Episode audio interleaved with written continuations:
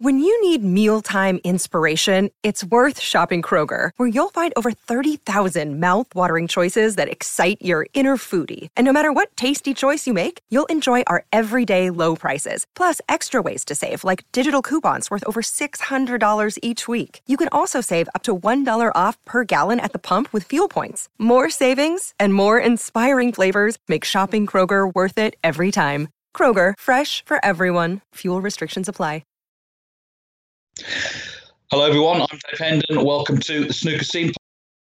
And joins me again this week, and uh, we're we're just well a few minutes after the first round draw for the World Championship has been made at the Crucible. Of course, we had a week of qualifying. We now know who's playing who. So in this week's email, it's in two halves. We're going to be looking, going through the draw, predicting each match if we can, and revising our choice of semi-finalists. Second half of the podcast is going to be catching up on emails. We've got the result of Dave Tyndall's Fantasy World Championship. You remember two weeks ago, Kyren Wilson and Neil Robertson found themselves in the final.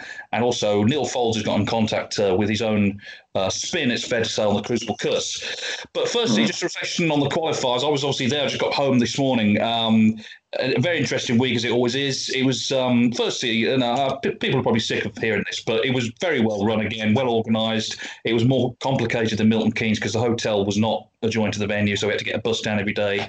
Uh, but it was all it all went off well. Obviously, we've got five debutants. Well done to them. We've also got a few old stages got through as well. Good mix, I think, and I think it was good to see. Obviously, it was on Eurosport it was good that people could actually, obviously, you know, it's only the main table, but they could sort of see, yeah, this actually is you know means a lot to people. You could tell that, couldn't you? Yeah, I mean, it, it looked fantastic. I, thought the way the arena, as it were, was set up, I thought looked really, really good. Not what you might normally associate with the sort of basic uh, facilities that you normally have at qualifiers. And there were some really good matches. Uh, the only issue, and it's not even a criticism as such, it's just an inevitable uh, result of it. When you get down to the last two days, and it's best of 19, you can really only show one match. Now, of course, there was also the opportunity to then go over to the other table. But there's so much going on in that final qualifying round, and obviously you can only watch one match at any one time. I thought it was great. The O'Brien Liang match in particular. I mean, you couldn't have asked for a, better uh, evening session than that, and so much tension surrounding it. Liang looked completely gone, and then the way he managed to do it again at the end, as, he often does. You see that from him in matches when he looks to be gone, but he manages to find something. And boy, did he find something at the finish of that match against O'Brien who must be so gutted after missing out by a single frame yet again on getting back to the Crucible.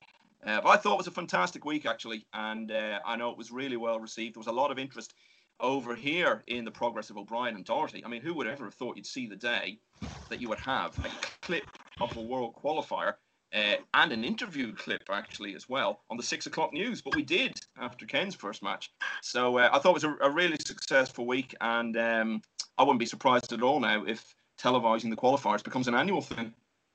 Yeah, Eurosport. I mean, I commentate for Eurosport, but I don't speak on their behalf. But they got, took some stick because they didn't do the Judgment Day thing that uh, that World Snooker done on the on YouTube. But of course, it's, it's the usual thing. People have no idea what they're talking about. The venue wasn't configured for it last year the venue last year the venue was open plan and what they did was they would have effectively sort of four cameras they spin round. So, so for, for, example if they went from table 8 to table 7 they would turn the camera around and you'd be on the other table. Couldn't do that in this venue because of the new regulations. They were all single cubicles with like they, like they used to be with walls and so on. So in order to do it it would have cost a lot more money to get the extra cameras in.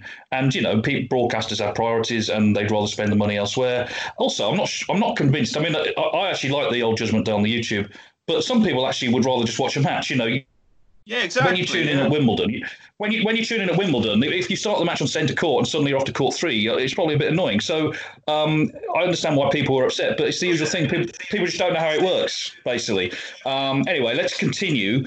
We predicted a couple of weeks ago, or tried to, the 16 qualifiers, and I was going yeah. really well. Literally, with about three days to go, 15 were left in, but then I had a sort of um, night of the long knives, as it were. Um, I, ended, I ended up with five. I was happy with Alexander Ursenbacher because um, Gary Wilson was the main sort of tip in that section, and also Alan McManus. A lot of people tipped Ali Carter, but five out of sixteen, not great, but I suppose not absolutely terrible either. And not as good as me, Dave. I got no. six. Mm. Um, I, I think was Un-Nooh the only one who qualified, who we both had. I'm not sure. Because I yeah. Ford, Stevens, McGill, Un-Nooh, Carty, and Maflin. I was particularly proud of Carty, actually.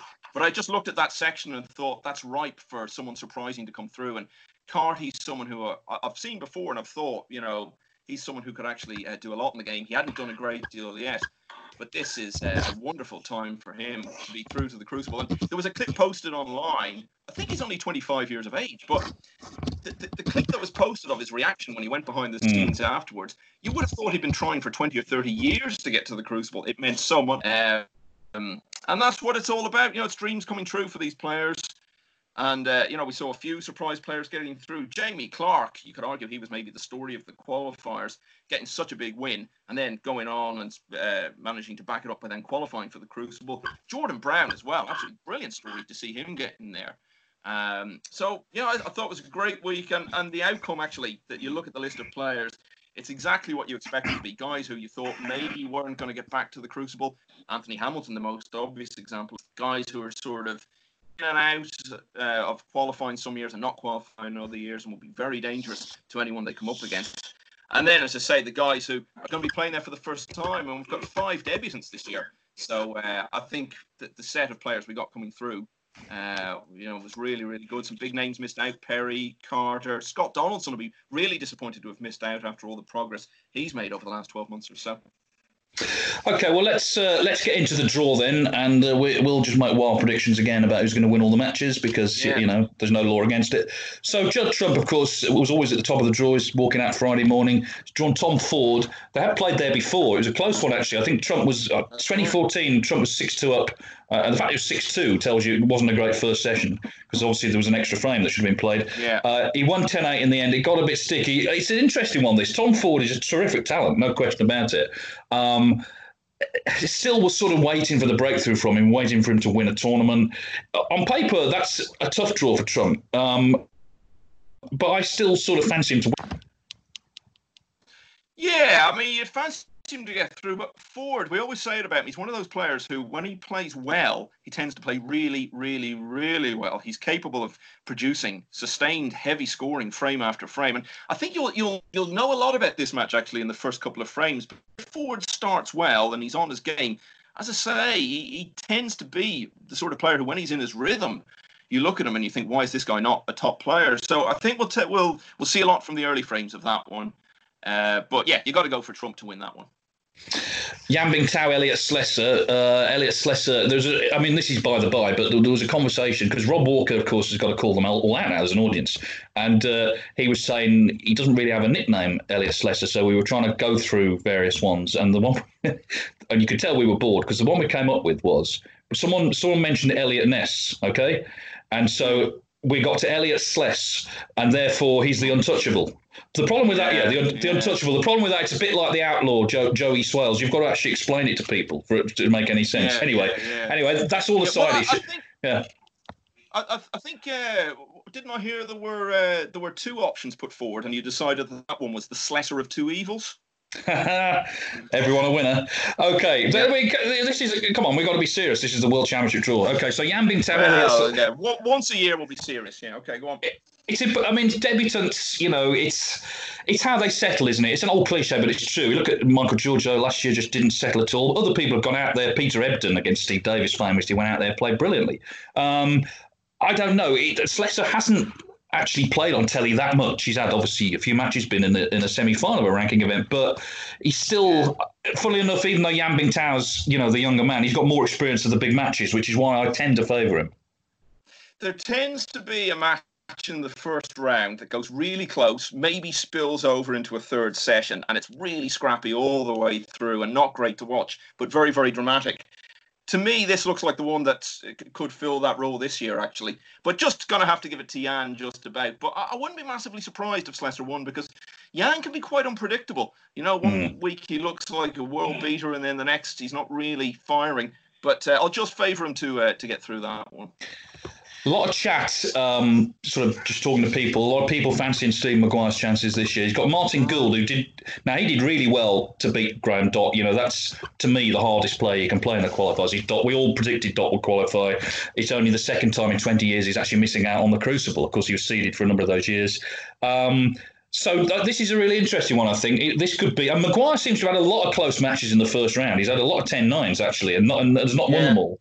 He won that one last year with the, with the fluke on the blue and all the rest of it. But um, I'm actually going to shade it towards Gould. Um, he's much improved. He went there with his tour place under threat, um, although he claimed he didn't know that. He's got proper snooker glasses now, hasn't he? All those years we talked about, he's mm. playing in the normal glasses. He's now got the snooker specs. I actually spoke to him. I said, "What, what, what, what was the reason for the change, Martin?" He said, "Well, I couldn't see properly," which I think is fair enough. Um, so it's it's. I suspect most people won't agree with me, but I'm, I'm actually going to give it to Gouldy. Yeah, it's funny. Those glasses make him look about thirty years older, but mm. uh, that's that's that's another issue. Yeah, very hard call this one. I think it'll be interesting to see how Maguire responds to the slightly greater expectation there's going to be on him now. Obviously, after the Tour Champion, I think what helps in that regard is he's not going in right back of it. There's been a few weeks in between, so yeah, I, I see where you're coming from with Gould. I wouldn't be in the least bit surprised if he got got through and yeah, I'm going to agree with you, actually. I think very, very close. But yeah, I, I do fancy Gould to come through that one, actually. Okay, interesting. Well, the next one, Kyren Wilson, Anthony Hamilton. Now, that sounds like it could be a bit of a slog, but they played a match a few years ago, China Open qualifying, yeah. and there were six centuries in a row in the match. So, you know, the omens are good there. Um, it's, I think that one's the first afternoon noon uh, they start, so not long to go. That could possibly count against Anthony, who of course has had various sort of health problems and back and shoulder issues. Mm. Maybe wanting maybe wanting more of a break. I don't know. I spoke to him, uh, I won't lie, after a few drinks the other night in the hotel, and he's very, very happy. First time there for 12 years. As he said, you know, the Crucible was just a regular part of his life every year, and now it's become something that, you know, he maybe thought he'd never get back to. So it's great to see him there. He's had, you know, he's had he's had a lot of problems, but it's one of those people you, you like everyone likes, don't they? Everyone likes Anthony Hamilton.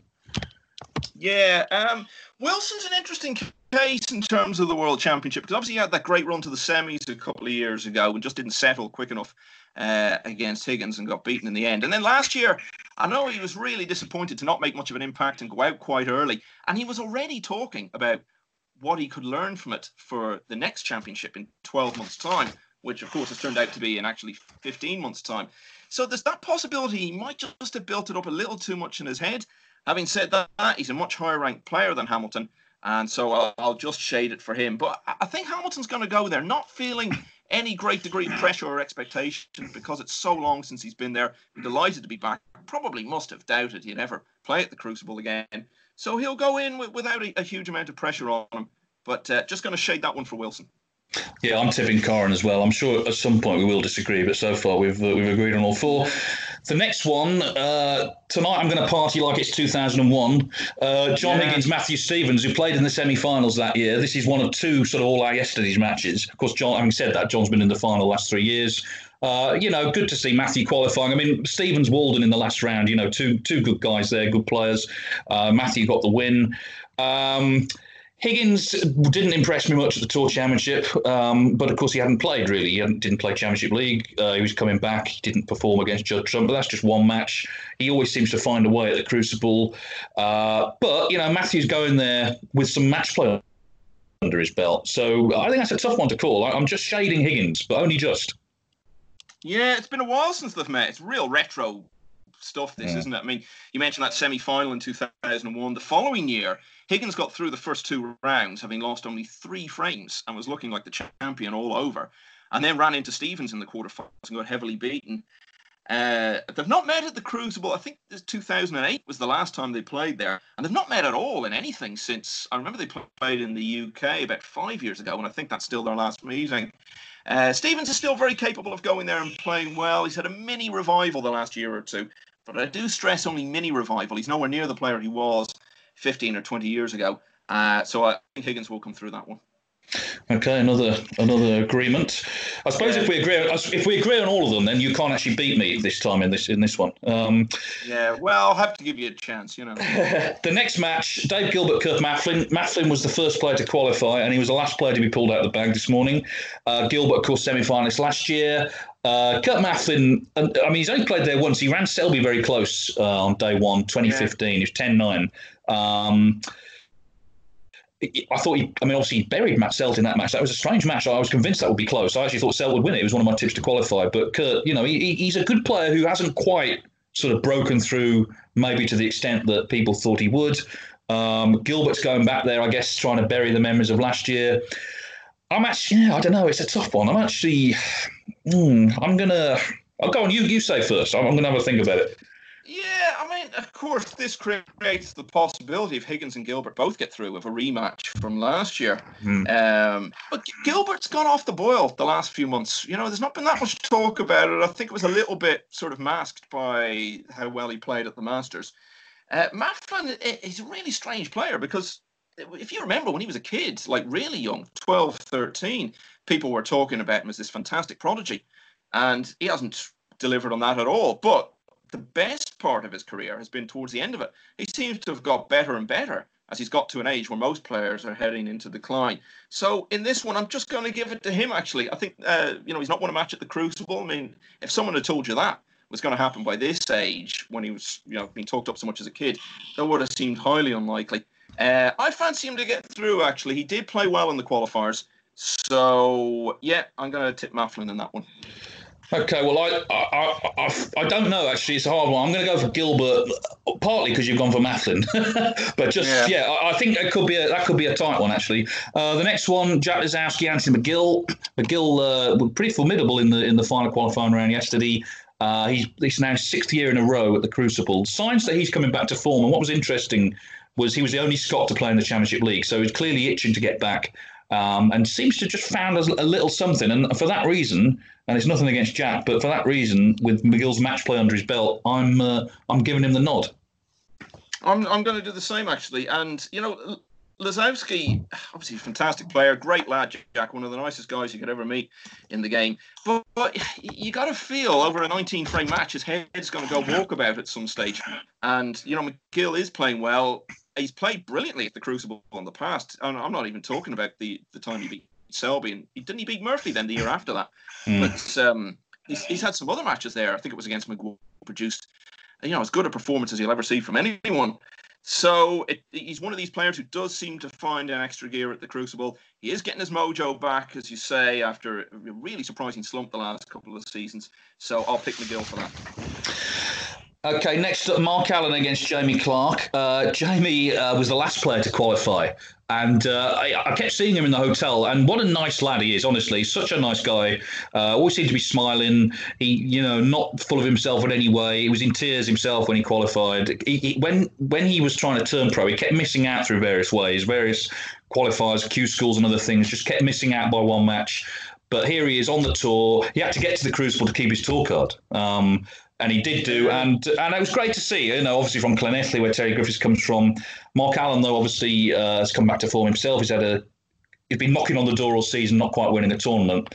Um, here's what I'll say about this. Okay, there's been a few Welsh players over the years who've sort of come from sort of nowhere and done well. Lee Walker got to the quarters, Jamie Jones got to the quarters, Michael White got to the quarters. So there's three off the bat.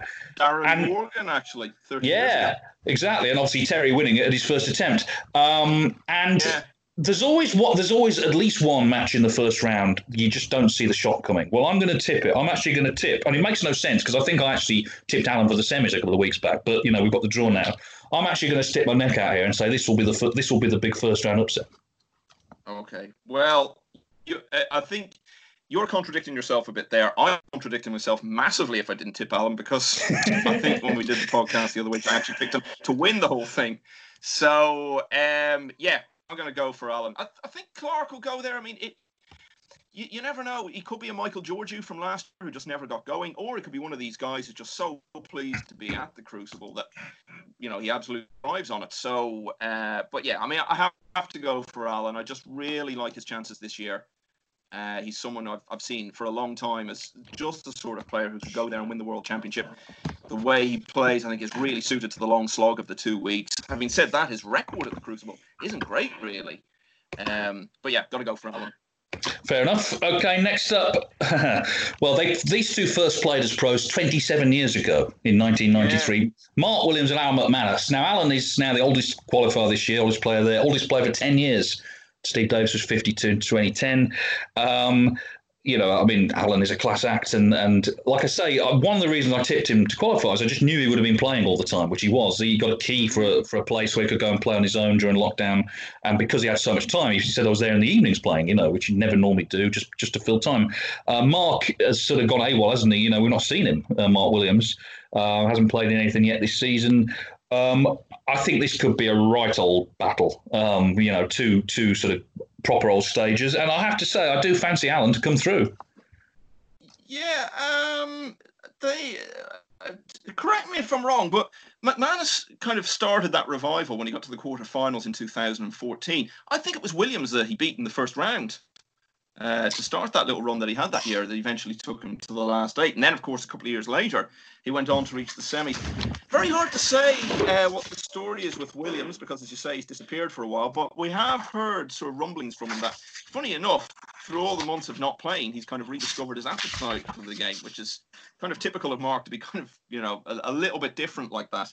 Um, very difficult to say. I mean, you're absolutely right. I'm sure Alan will have just been practicing and practicing away for all these months. I'm just going to slightly give it to Williams. Yeah, uh, that okay. one just more more of a hunch than anything else. But I mean, McManus, look, he's so experienced and he's been there so many times and he's surprised us so many times in recent years that it would be no shock at all if he got through. But I'll, I'll just give it to Mark. Yeah, he beat John Higgins. the reason I know that is because he tweeted this morning before the draw that he'd actually played eight different world champions at the Crucible, and Mark wasn't one of them. So this is actually number nine for Alan. He's, this is ninth world champion he's played at the Crucible. Um, right, so, so, so they didn't meet in the first round. No, it's John Higgins he beat. John Higgins, yeah, yeah, yeah. Oh, yeah, that was it. Yeah, I knew it was one of the old stagers. Now then, speaking of an old stager, no disrespect, Stuart Bingham, oldest ever Masters champion this season against Ashley Carty from Rotherham. Although, of course, he's not going to have a big entourage with him purely because they won't be allowed in. But um, on home soil, uh, and as you say, I saw that footage as well of him. You know, just what it meant to him. Fantastic. And of course, Stuart Bingham he, you know, he's not averse to the odd tier or two as well at the Crucible. He cried when he got to the one table stage, didn't he, the year he won it? Um, yeah. You know, another debutant. It's hard to just judge how people are going to play. Carty has very little TV experience. You know, we actually saw him do, do well at the Championship League, and uh, and you tipped him, didn't you? Which is a fantastic tip. Um, but I've got to give it Stuart Bingham. I think all the all the logic. I know it's kind of going against the whole Allen Clarke thing, but um, all the all the logic to me points towards him.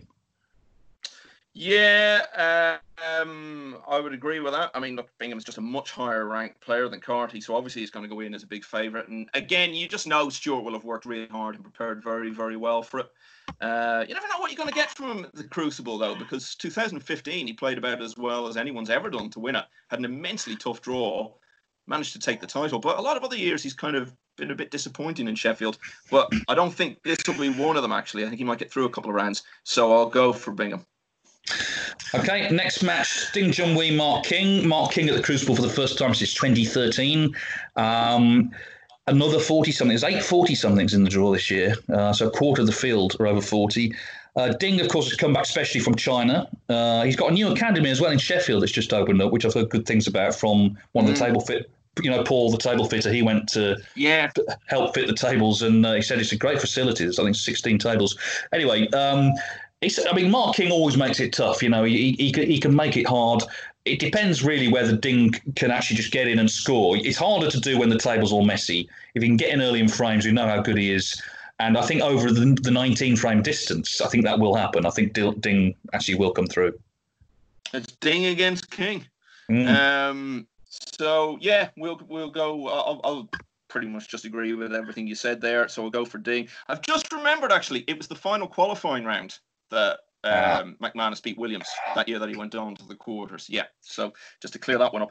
So yeah, I'll agree with you on that one. And uh, yeah, I think Ding will get through. Um, as you were mentioning, I think on the last podcast, you know, he didn't necessarily have to come and play in the championship. He's gone to great lengths to be part of it. A lot of the Chinese players did pull out. But um, yeah, uh, you got to tip Ding for that one. The next match, uh, is just fascinating. Ronnie O'Sullivan against Thepchaiya Un-Nooh, the two fastest players on the circuit. Ronnie's number one, Thepchaiya. Well, Thepchaiya I think is number one. No, Ronnie's number one, Thepchaiya's number two. Yeah, yeah. Um, but they're both like they're both like 16 seconds a shot. Um, and I mean, talk about unlucky. I mean, all right, there's no easy draws, but Thepchaiya now, his third straight appearance, he's drawn John Higgins, Judd Trump, and Ronnie O'Sullivan in the first round. I mean, come on, give the lad a chance.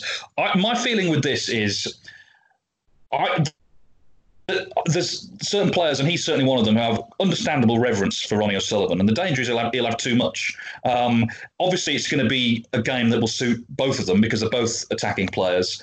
Um, I'll come back to Ronnie later when we talk about the semi-finalists. There's a spoiler already. But I actually like I actually like the look of his draw this year. I think that's a good draw for him. I think that he knows what he's going to get from his opponent. He will get chances, and I'm going for Ronnie. It's a brilliant draw from. I'm not new isn't a good player. He's actually one of the best of the players to come qualifiers. But there's going to be that pressure on O'Sullivan this year after what happened last year to be beaten in the first round. And what I think we all agree was the biggest shock we've ever seen at Crucible. The last thing he wanted was to come up against someone in the first round who was going to have him sit in his chair for long periods, thinking about it all and getting inside his own head. Un-Nooh isn't that sort of player because he's so fast, and O'Sullivan has been so, you know, open and honest about it over the years. He does prefer playing this sort of. Player. So from that point of view, it's a good draw. Interesting though on new beat O'Sullivan in the German match mm. five or six years ago. And I think that's their only meeting. Yeah, well, that's the, the, only time they've actually played each other that was in a qualifier, and Ronnie didn't want to be yeah. there to, to the extent that he turned up in his coat in the arena and threw his coat under the table. That's how the match started. Yeah. And he played like a bit of a lunatic. He went for everything uh, and still nearly won. I think this is going to be very different. This is the first round of the World Championship. Um, moving on, Mark Selby against Jordan Brown. Jordan was another one who was, who was made up last night. We had a chat with him, and. Um, you know, he's someone who was on the tour initially, fell off when there were no, you know, no tournaments. He got a job, I think, in a petrol station, amongst other places and it looked like he sort of maybe would drift away from the sport, certainly in the professional game. He got back, and now he's at the Crucible. It's a great story, and I was really pleased for him. I kept telling him he would draw Mark Allen. That didn't happen, actually. Mm. Um, it's a very tough match for him against Selby. I don't think he really cares, though. He's just delighted to be walking out there, ninth Northern Irishman to do so. Um, now, as people will know if they've listened, Mark Selby was was my tip for the title, so I have to stay with him. But I'm, I'm delighted to see Jordan there. Yeah, it's great. It'll probably the highlight of his entire career because look, let's face it, he's well into his 30s now and he's never been beyond the last 32 of a ranking event. So this is his career highlight so far. And you know what a thing to be able to say. You know, he's nowhere near a top player. The chances are at this stage he's not going to be. But what a great thing to be able to say in years to come. You know, I played at the Crucible in the World Championship against one of the greatest players of all time. I think he'll go in, he'll just try to enjoy the occasion and you know, you say that about players, and it almost sounds like you're writing them off. They feel they're there to make up the numbers, but that's not what I mean by it at all. I think he'll be enjoying it so much that he'll regard everything that he achieves there as a bonus, and that can be a good state of mind to be in. But ultimately, how can you not tip Selby to win that match?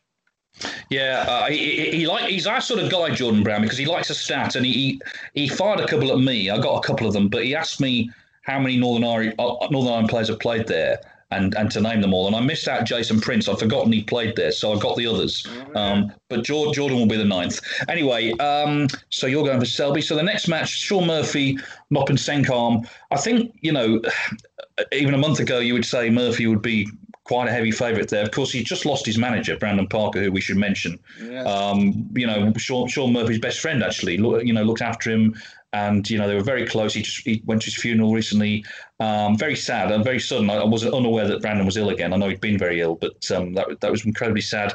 And obviously, you know that that sort of thing, as we know, can work in two ways. When Dennis Taylor won the Grand Prix in 1984, he pulled out of the international before because his mother passed away. And he went yes. to the Grand he went to the Grand Prix. I think he was thinking of pulling out in that. His family said you should go and play. He went to that with all the emotion, and it sort of carried him through. So sometimes, you know, that can be that can be something that in some way inspires you. It can work the other way as well, though. Um, but we can only look at it really from a snooker perspective. I think Saengkham, it's great to see another Thai player there this year. I think he's a good player, but I think with the distance, the best of 19, I don't really see any logic not to go for Murphy. Yeah, uh, Saengkham again is a bit like Tom Ford. You know, he's one of these guys who, when he plays well, he's really, really good and he can get on a run frame after frame. Uh, I was just thinking when I saw that draw earlier, I couldn't remember any matches between them, and I had a look. Apart from a six Reds match, they've only ever played each other once, and that was in the UK back in 2013. Murphy won 6 2, but the last two frames were actually both on the black. So Saengkham did give him a good contest. I'm going to go against you on this one, actually. Uh, just on, on little more than a hunch, but also on knowing that Saengkham is a good player who, like most of the Thai players, actually, as though he has a really good temperament. Uh, I'm just going to go for him to, to pull off an upset there. Fair enough. Uh, two matches left. Barry Hall. And by the way, this quarter's horrible, isn't it? It's a, it's a real horrible quarter um, in yeah. terms of the, just the standard is, is insane. And Barry Hawkins, who's a sort of form horse at the Crucible, against Alexander Ursenbacher, who again was one of my tips to qualify. Got through. He's the youngest player there, I think, this year. Uh, delightful young man, actually. You know, he's a good guy and, and representing Switzerland, 19th nation to be represented at the Crucible. Very proud of that. Um, and I don't know. I just get the feeling the way he played against Gary Wilson. I know it's not the Crucible, but it was still a big, high-profile match. He came out first frame one four one, tapped the match all the way through, put Wilson on the back foot from the off, never backed down, went for his shots, played superbly. If he can do that against Barry, I think he's got every chance. And again, I'm going to actually, t- I'm going to tip Alex there. Yeah, I'm, I'm sorry, but I'm going to have to agree with you on that. Which you know is probably in the history of tipping. I doubt there's ever been a tip that's gone so much against the head-to-head record hmm. because they've played each other twice. Do you know how many frames Ursenbacher has won in total over those two matches? Has he won any? He has not. He mm. was uh, beaten by him uh, 4 0 and 6 0. But, you know, those matches were actually some time ago now, so I don't think it's got any great degree of, of relevance. Hawkins, definitely gone off the boil a bit uh, in recent times. He's not the player he was even a couple of years ago. Ursenbacher, again, like we said about Saengkham a few minutes ago, when he plays well, he can play really, really well. He showed some good form at the qualifiers. Delighted to be there. And uh, yeah, I'm, I'm going to I'm going to agree with you. I'm going to go for for Ursenbacher. What's interesting though is I wouldn't, despite that, I wouldn't fancy him over 25 frames against Neil Robertson. Now the last sure. match is Neil Robertson because it's just a different distance. Neil Robertson, Liang Wenbo is the last match. Of course, Robertson beat him in the UK final, didn't he, uh, five years ago? Mm. Um, I'm I'm tipping Neil Robertson here. Um, I think uh, you know he, he, said something very interesting in the week. Um, he said that, and I think it was Nick Metcalfe's interview in the Metro. He said that his dad wasn't with him in Britain. His mother came over when he won the world title in 2010. His dad wasn't, and every year since he's flown his dad over to the Crucible. And he thinks that's put more pressure on him in some ways because he's trying to perform for him. Now, this year he won't be coming for obvious reasons with, with what's happened. Yeah. Um, and maybe that'll take the pressure off. And that's only one small theory, but there might be something in it. Of course, he started last year so well. Robertson played fantastically well the first two rounds, came a cropper against Higgins. But for me, he gets through the first round there. Yeah, I mean, I think they've only met once since that UK final. They had a great match in Riga a couple of years ago when uh, Robertson actually went on to win the title, and Liang pushed him very close uh, along the way. And you could see him pushing him very close in this again. It's just the sort of match you could see being sort of 10 8, 10 9, something like that. But look, Robertson is coming in. He said himself that he doesn't feel he's. Uh, had a year since 2010 when he won the championship where he's gone in in such good form. Again, though, we always have to say a lot of that form was obviously months and months and months ago. I mean, some of the tournaments that we're talking about this season, you know, they were so long ago now, they're almost of no relevance at all. But I'll just tip Robertson to go through. And as we talk about Robertson, actually, again, correct me if I'm wrong about this, but I think this is the first time ever that the top four seeds are all left-handers. Wow, wow, that is that's that is yeah. You've, you've, you've been had that under a low heat, haven't you? That's fantastic stuff. Yeah, I, I just noticed that that earlier. So yeah, they all are, and yeah, I, I think that's probably the first time that's uh, that's ever happened. So we'll dedicate that one to the king of the dark stats, Chris Downer, because you know he, he's probably going to be you know really gutted he didn't think of it first. It's the only thing he's not thought of. Anyway, so that's their our, their our predictions for what they're worth. Uh, with a few upsets in there. But we're going to go back because we because uh, a few weeks ago we predicted the semi-final lists, but we didn't have the qualifiers then, so we're going to revise them. We'll start with the top half, and this is my prediction. Okay, you ready? This is my prediction yep. for for the first semi-final. It will be Judd Trump against Anthony McGill. I'm going to say McGill. Wow. There's always a qualifier who goes through the field. I'm going to say sure. Anthony McGill. Anthony McGill is going to reach the semi-finals. I remember when he qualified the first time, 2015 and Alan McManus was the next one off, and we did the interviews in Ponds Forge outside in the lovely sunshine. It was very different to now, where everything's socially distanced. And Alan, Alan is not someone who just makes you know ridiculous statements. He said one day Anthony McGill will win the world championship. Now he would not say that if he didn't absolutely believe it. I'm not saying he will this year, but I'm saying it's Trump v McGill in the top half. McGill has spent the last two years locked in an industrial unit with John Higgins and Stephen Maguire, practicing hour after hour. Now, if that doesn't sharpen you up for a run at the Crucible, I don't know what does. Yeah, I mean, look, it's it's not a bad call at all. He's just the sort of player you could see in that sort of role of being the player who goes all the way from the qualifiers uh, through to the later stages of the championship. I agree with you about Trump. Um, a couple of potential pitfalls uh, in his way uh, to get to the semis, but I still fancy him to get there. And look, as I'm tipping Mark Allen to win the championship, I'll have to tip him uh, to come through and play Trump, which is uh, what I said when we did this a couple of weeks ago. Bottom half, I tipped Mark Selby, so I'm staying with him, and I'm saying he's going to play Ronnie O'Sullivan in the semi-finals. I think I, I, was told, and you hear a lot of things, you know, on the on the sort of you know on the wires and people chatting in bars and so on. But I was told that Dr. Steve Peters will be with Ronnie in Sheffield, and I think that's that's I think that's twofold. One, you know, Ronnie was saying he didn't he was worried about the crowds. He also initially said he was worried about a strict lockdown. You know, his mental health obviously uh, has been an issue for him, and I think with this new uh, situation at the World Championship, it makes a lot of sense to have you know Dr. Peters with him, but it also it also tells you how focused he is on the tournament. You know, he is absolutely focused, and I think this is his chance to sort of bury the demons of the whole Selby defeat that we've talked about in the final in 2014. Ronnie is still, you know, he's a, all right. He's getting on in years, in just literal sort of age 44, but he's still a fit man. He's still, on his day, can play brilliantly. I didn't think a few weeks ago even that he was going to feature, but having seen the draw this morning, I think he would be reasonably happy with it. And I say, I'm saying he's going to get to the semis. Now I'm still tipping Selby to win the championship but I'm saying it's Ronnie O'Sullivan against Mark Selby in the bottom half. Yeah, uh, I agree with you about O'Sullivan. I mean, just the longer I look at the quarter he's in, you know, and the way it's panned out from, the more I fancy his chances of getting through that. So yeah, I, will I'll agree with you on that. I think I tipped Selby to be in the semi-finals with him, um, which would be obviously the same as you. So yeah, I'll, I'll I'll stick with that. I mean, what a semi-final that would be, O'Sullivan Selby, particularly as you say, given how O'Sullivan's crucible career has been so affected by what happened when they met in the final uh, six years ago. So there we are. So just to recap, the semi-finals, according to me, are Judd Trump against Anthony McGill and Ronnie O'Sullivan against Mark Selby. Uh, Michael is going for Judd Trump against Mark Allen and Ronnie O'Sullivan against Mark Selby. Who knows? Look, listen, the fun is finding out. But for what it's worth, that's what we think. Let us know what you think. Although um, this will be our last podcast until after the World Championship, but you can still get in contact. Snookerscenepodcast at mail.com snookerscenepodcast.mail.com is our email address. Now, uh, on the World Championship, of course, since we last spoke, it's been announced that the crowds um, are being allowed in in reduced numbers. We've had a couple of emails about this. Uh, one of one of which I'll just read the two out and then I'll reply to them. James Cook, our, our friend traveling around America. Oh yeah.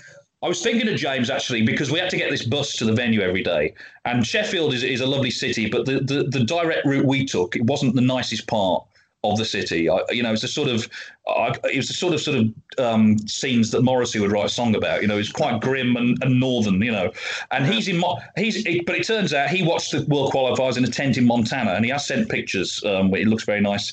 He, he actually says it's not as glamorous as it may sound. It's freezing cold at night with the ever-present threat of grizzly bears in the area.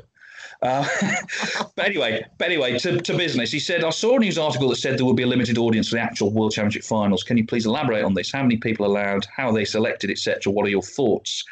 And also, I had an email from Alpha Bonzi, which is the best name we've ever had, uh, emailing in.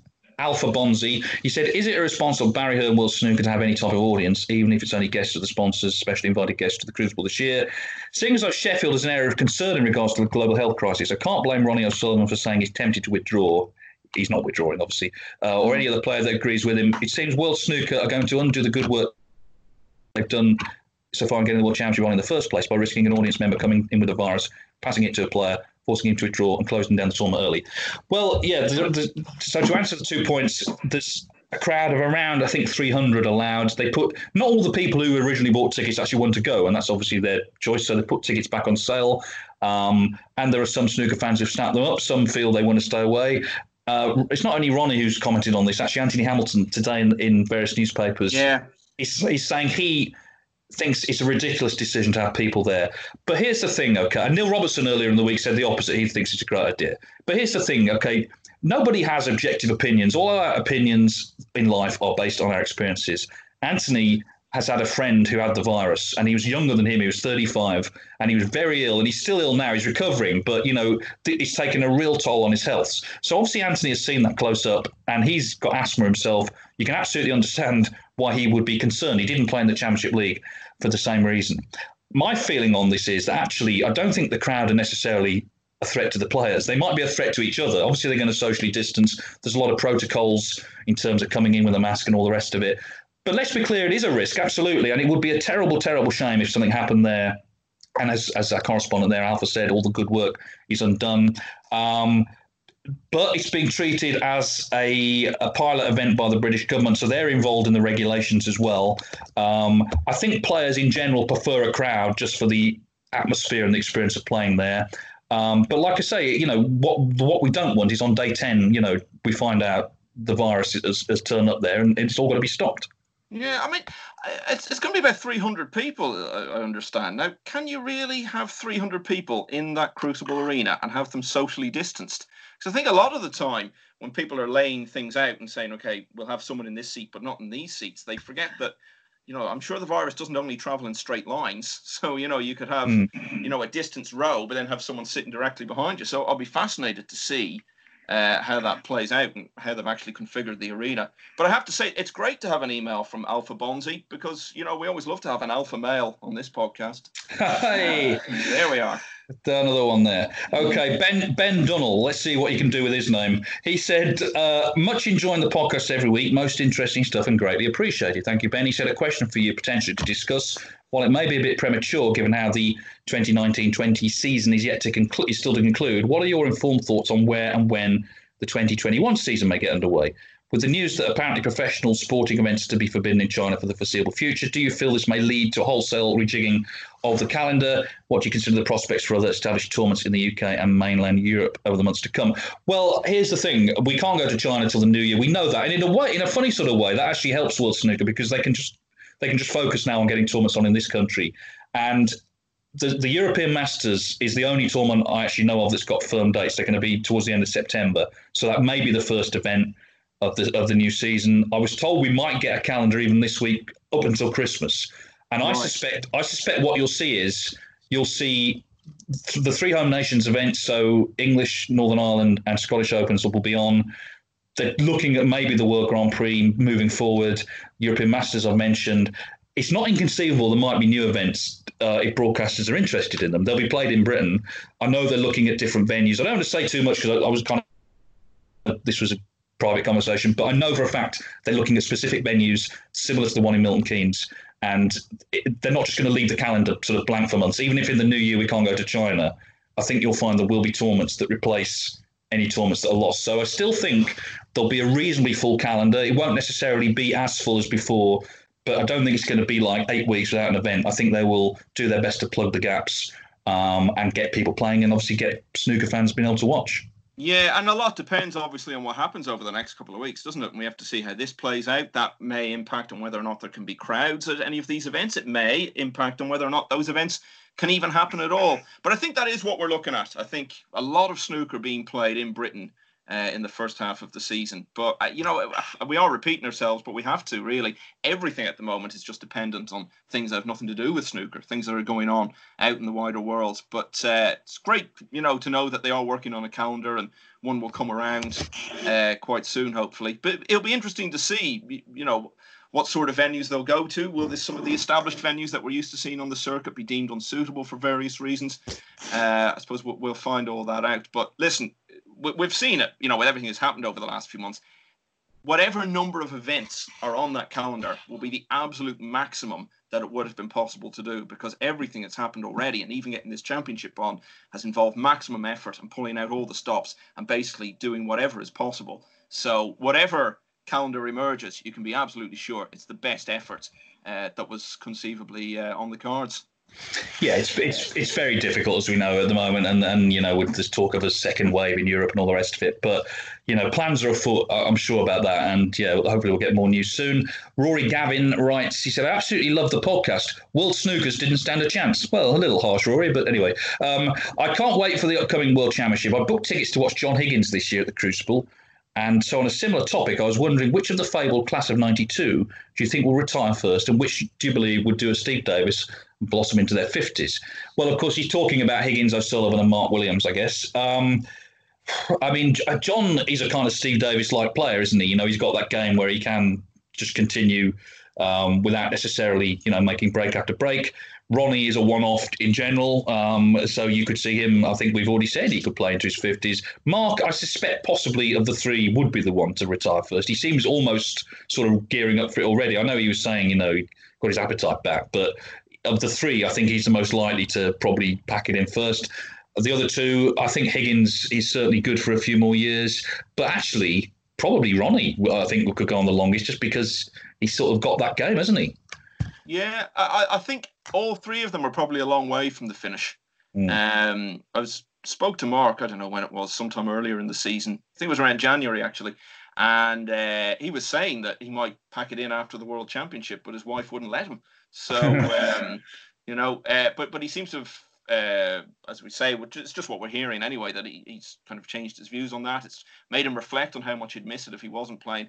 I think in the end, they'll all be around. And, you know, when I say around, I mean around as good players. Maybe not the very top level of the game, but would you be surprised to see any of those guys now, at the age of 53, 54, still being in or around the top 16? I certainly wouldn't.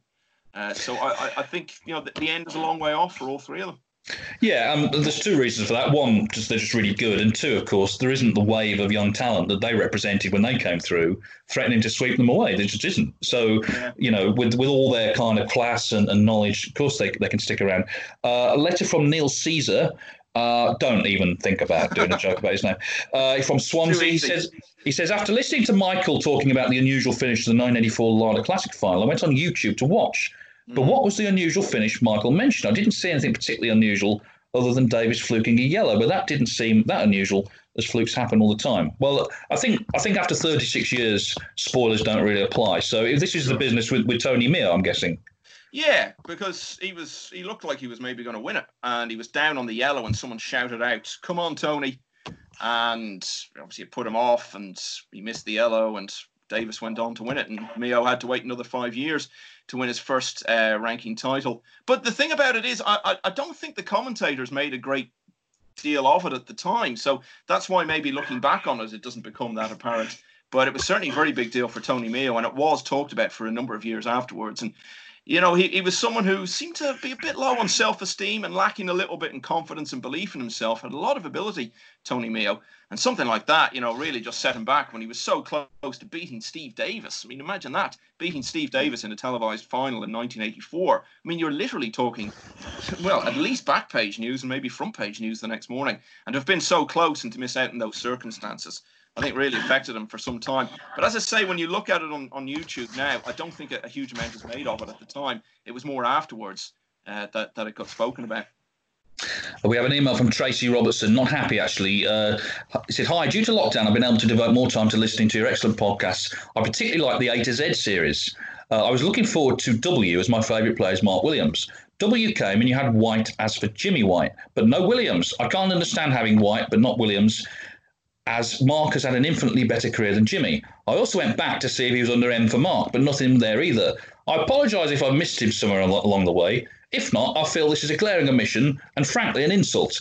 Well, uh, th- firstly, well done for getting to the end of the A to Z because it took us it took us about a year to do it. I, I and I genuinely can't remember uh, like if, when if Mark was mentioned anywhere or not. One thing I would say though is I did interview him on the podcast. In fact, he's one of the first players. I think he was the first player I asked uh, to interview. Uh, I've actually got absolutely nothing against Mark, quite the opposite. Um, and he was great value as you'd, you'd expect. So if you go through the back catalogue, if you haven't heard it, then check out my interview with Mark. I think we'll end up doing another A to Z at some point because I mean you could probably do quite a few of them. So we'll probably end up doing it again, and maybe Williams will come on that time. I think there's more to say about Jimmy though, and of course, I mean Williams has had a more successful career, no question about that. But Jimmy's a much more uh, renowned figure. He's a much more famous player, and I think he's probably you would say played a much bigger role in the game's history than Mark, who again, nothing against, Mark's a great lad, but um, I think that's probably uh, why Jimmy was in it and not Mark. Okay, uh, well, speaking of Jimmy, you, you, you, think of Stephen Hendry, and I've had an email here from Anshuman Loyal, Loyalka. I'm sorry, I butchered your name, I'm sure. But anyway, it's an absolute pleasure to listen to your podcast. I hope that Snooker can generate more high quality content such as you have to further the game. Uh, I'm a 22 year old snooker fan from India. I'm writing to you to share a short piece I've written to try and explain why I love the great Stephen Hendry for his often overlooked skill of great snooker commentary. Well, it's an interesting point because obviously the, the, the, the argument about who's the greatest of all time, but this is about commentating rather than playing. Uh, I started watching snooker late enough that I was introduced to Stephen Hendry, the commentator, before Stephen Hendry, the seven time world champion, having watched hundreds of matches while listening to hours of commentary. One voice stood out from the rest, and it had little to do with the accent. While the men sitting beside him in the commentary box intelligently discuss strategies and gameplay, this man sits there talking about how fast a player is walking around the table, what the player is thinking, even what their posture says about their character.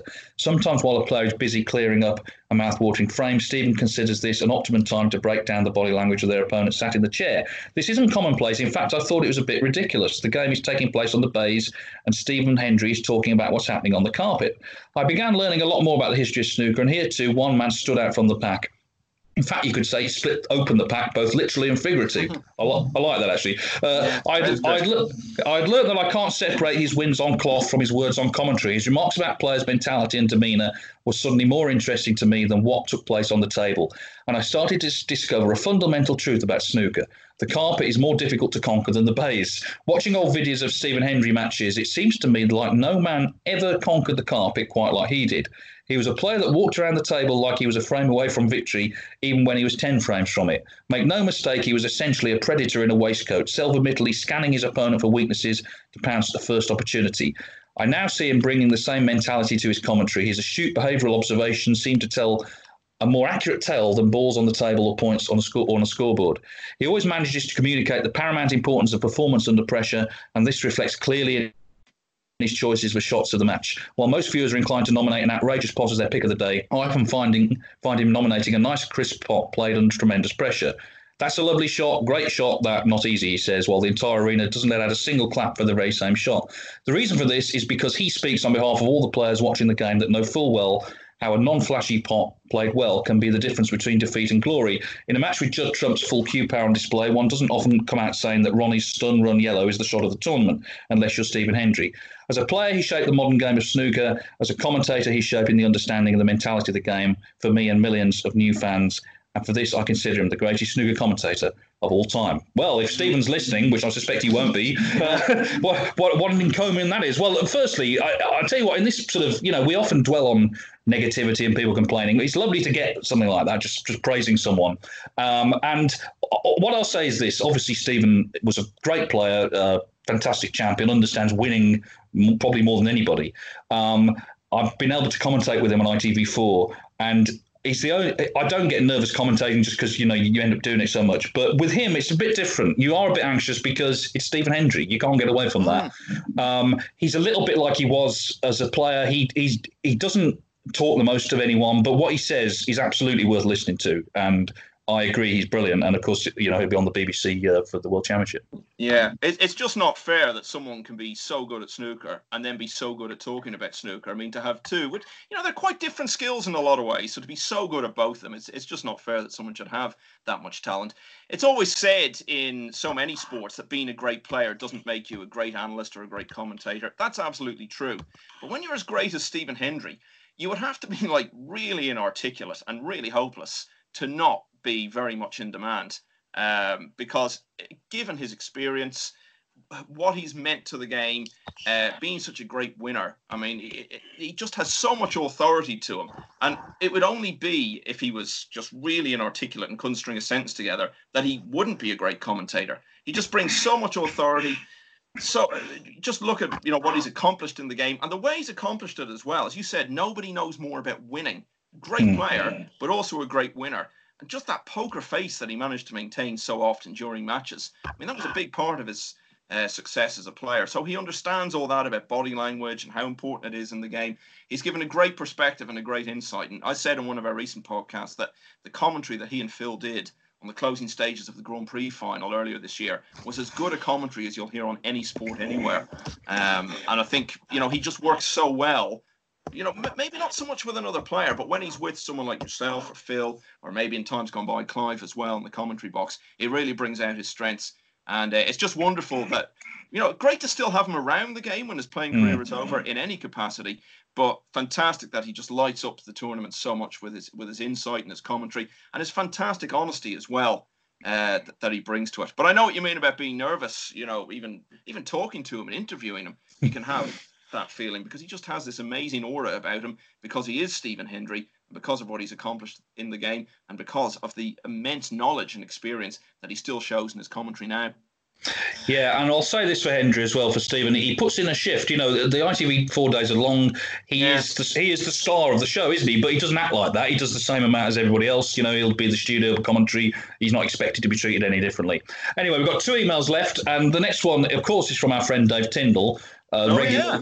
Regular listeners will have been following his exploits playing his various fantasy tournaments on his table. He's played the World Championship and we left it on an absolute knife edge. Never mind who shot JR, another, another contemporary reference.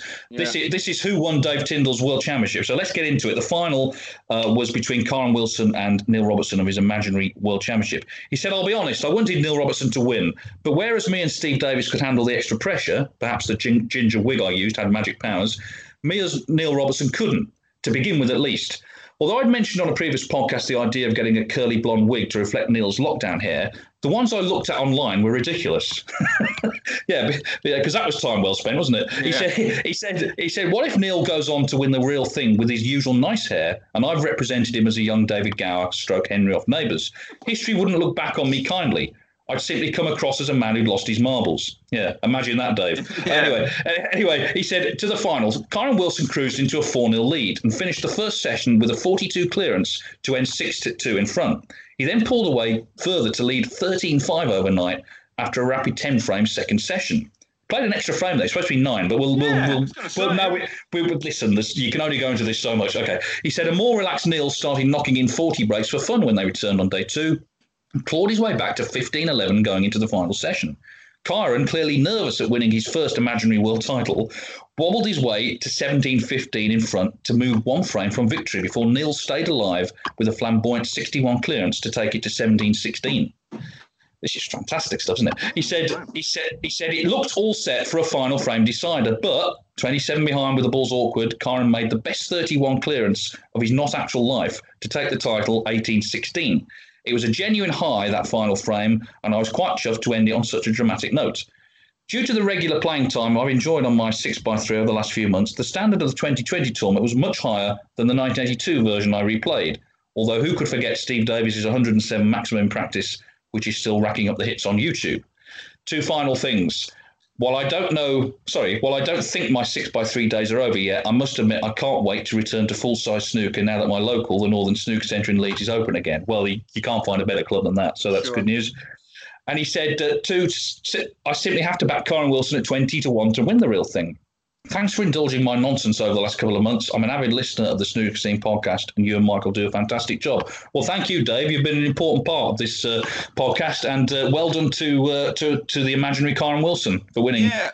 And it all happened in the cesspit of bitterness arena, of course, which is. Yeah. I love the way he, he, you know, he says thanks for tolerating his nonsense. Well, listen, Dave, you've tolerated our nonsense over, over yeah. the lockdown period, and, and the other thing is, of course, you know, we're a bit stretched over the next couple of weeks to get all the match reports done for the magazine. So, on the basis of Dave's email there, maybe he's available to help us out along the way. Well, speaking of nonsense, um, Neal Foulds said to me this week, oh, yeah. he, said, he said, I enjoy listening to the podcast. He said, it's a bit long. And he's now sent me this email, which is going to take about 20 minutes to read. Now, uh, you know, uh, if, when I get to the end of this, please nobody fear for Neal's health. He's okay, all right. He's okay. I saw him yesterday. He's fine. But this is what this is what he sent us. Okay, this is former world number three, Neal Foulds. He said, on the basis of something Michael said, I think an episode of Scooby Doo solving the. I'll start it again. On the basis of something Michael said, I think an episode of Scooby Doo solving the mystery of the Crucible Curse would be superb. I wonder if the original scriptwriters could reform to make a Crucible special on that basis for the eve of the 2021 championships. Now, you this was you were rubbishing the old old idea of the Crucible Curse, and you said it sounds like an episode of Scooby Doo. So this is yeah, where this started. Yeah, yeah. So Neal continues to cut to the chase. There would be some unfortunate circumstances relating to players who are first-time winners attempting to retain the World Championship and thus breaking the dreaded curse. For instance, an example of recent history Stuart Bingham in 2016 arrived at stage door really bleary eyed because he'd been kept awake all night by a thug hurling rocks at his hotel window. Ball Run ends up losing to Ali Carter due to tiredness, given the match on the opening day is traditionally played on both sessions. So the scene is set Judd Trump's pre-match dinner has been poisoned, and the ace in the pack was about to take his first bite when Shaggy and Scooby whisked the plate away from him in the nick of time. They had discovered what had been going on. Just a reminder, this is former world number three Neal Foulds yes, writing. Exactly. He, he, continues After much detective work, without wishing to ruin the plot entirely, the perpetrator of this crime was unveiled as an evil night porter at the now demolished Grosvenor Hotel, who, when chased around Tudor Square and escaping, is eventually found and caught crouching in a disused basement in the bowels of the Crucible. The villain is subsequently unmasked as none other than Steve Davis, who psychologically had never recovered from his horrendous 10 1 drubbing to Tony Knowles in 1982 and the humiliation he felt from this. Davis had deep seated issues over this, this defeat and began this chain of events in 1986 by nobbling Dennis Taylor on the opening day defeat to Mike Hallett. In the morning of the match, the evil Davis crept into the player dressing rooms and replaced Dennis's prescription glass lenses with identical specs with plain glass, hence, hence the eventual loss to Mike. As years pass, the gradual talk of the curse is spread through the media by the powerful nugget, and word gets around. The dark forces of the game overpower the snooker gods.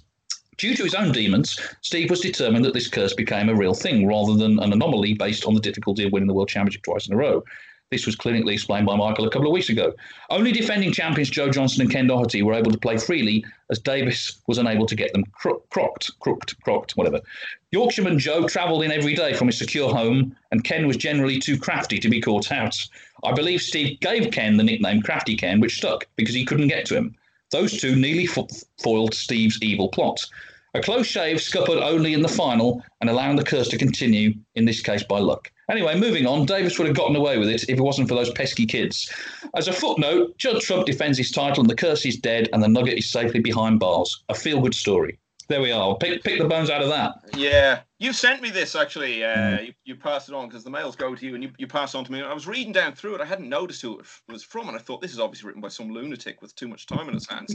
then I got down the bottom, saw Neal's name, and I realised, well, it had been written by a lunatic, just one that we happen to know. I mean, obviously, when I was ten years old, watching Neal rip it up in the mm. Dulux British Open in Derby, I was thinking, I'll bet in 33 years' time he sits down and writes a script for a Scooby Doo episode based on something I've said on a medium which doesn't exist yet. I mean, obviously, I saw that coming. So, uh, yeah, extraordinary stuff. But uh, ju- just as well, the World Championship is coming around because Neal won't have a minute to think over the next few weeks. On, on the basis of that, I think that's probably a good thing. But wonderfully well, entertaining. Having said all that, though, with my with my playwright's hat on, I am thinking of uh, sort of bashing that up into a screenplay. So uh, anyway, yeah, but thank thank you, Neal, for that. Um, I should just say about obviously the World Championship. It's all over the telly, BBC. Uh, we're all commentating BBC and Eurosport, not from Sheffield, um, for you know for the health reasons. So we're going to be off-site. Hazel Irvine is not presenting for the BBC this year, which is a big blow for them, I think. Um, actually, I was watching this morning the draw. I thought Rob Walker did a great job. Why he's not presenting with the BBC, I don't know. But anyway, that's that's nothing to do with me. Um, so Eurosport, we've we've got the usual crew. Neal's there. Dominic Dale, Phil Yates uh, are, are, joining us as well. Uh, Colin and Jimmy are in Sheffield presenting, and the BBC. I think Jason Mohammad is their main man this year, yeah. and and they've got now. Uh, John Virgo lives in Spain, so whether he's actually made it over, I don't know. Um, but anyway, they've got all the other usual people. So anyway, it's all you, it's on every day. It starts Friday, of course, ten o'clock. Uh, if you live outside of areas where you can get BBC Eurosport Matchroom Live, this new service, you can watch it on there. So that's great for people in, for example, our friends in America. Uh, if you sign up to that, you can watch it and uh, hope you can enjoy it. So listen, we started these weekly podcasts um, as lockdown was happening were just coming in, and it was I suppose it was a way of entertaining ourselves uh, and hopefully snooker fans as well. We've had a few audio challenges along the way, I think it'd be fair to say, mm. and we've also veered off into some strange cultural cul-de-sacs. Not least the one the one just from Neal Foulds. Yeah. Uh, but I personally I've enjoyed doing them, and I'd like to say two thank yous. Firstly to you, Michael, for your con- contributions. Um, Very fun We've just about got through it on the on the Skype. And secondly, to everyone who's listened and emailed us, uh, particularly our regular correspondents, you've kept us entertained as well. We're going to stop for now uh, because obviously the World Championship is about to come around. I have actually recorded an interview with Marcel Eckardt, the world final referee this year. He's going to be the youngest ever referee, and that'll be out at some point during the event. I'll finish by saying this. Okay, snooker is a sport that has long been sneered at and patronised. It's a victim of cultural snobbery. I'd argue it's a victim at times of class snobbery. But you know what? We've taken all the knocks over many years, and we're still standing, and we're standing taller, taller than ever. Lots of sports have struggled to come back from all this. We're about to have our world championship. Just think about that. We're about to have our world championship, despite all the problems and challenges. It's real. It's happening. It promises to be just as wonderful as ever. So I hope everybody enjoys it. We will be back hopefully after the championship with a review of the, with a, our usual review of the tournament. I hope everyone enjoys it. Whoever wins it, good luck to them. They'll have deserved it. And in the meantime, wherever you are in the world, stay safe, enjoy the tournament, and thank you very much for listening. Sports Social Podcast Network.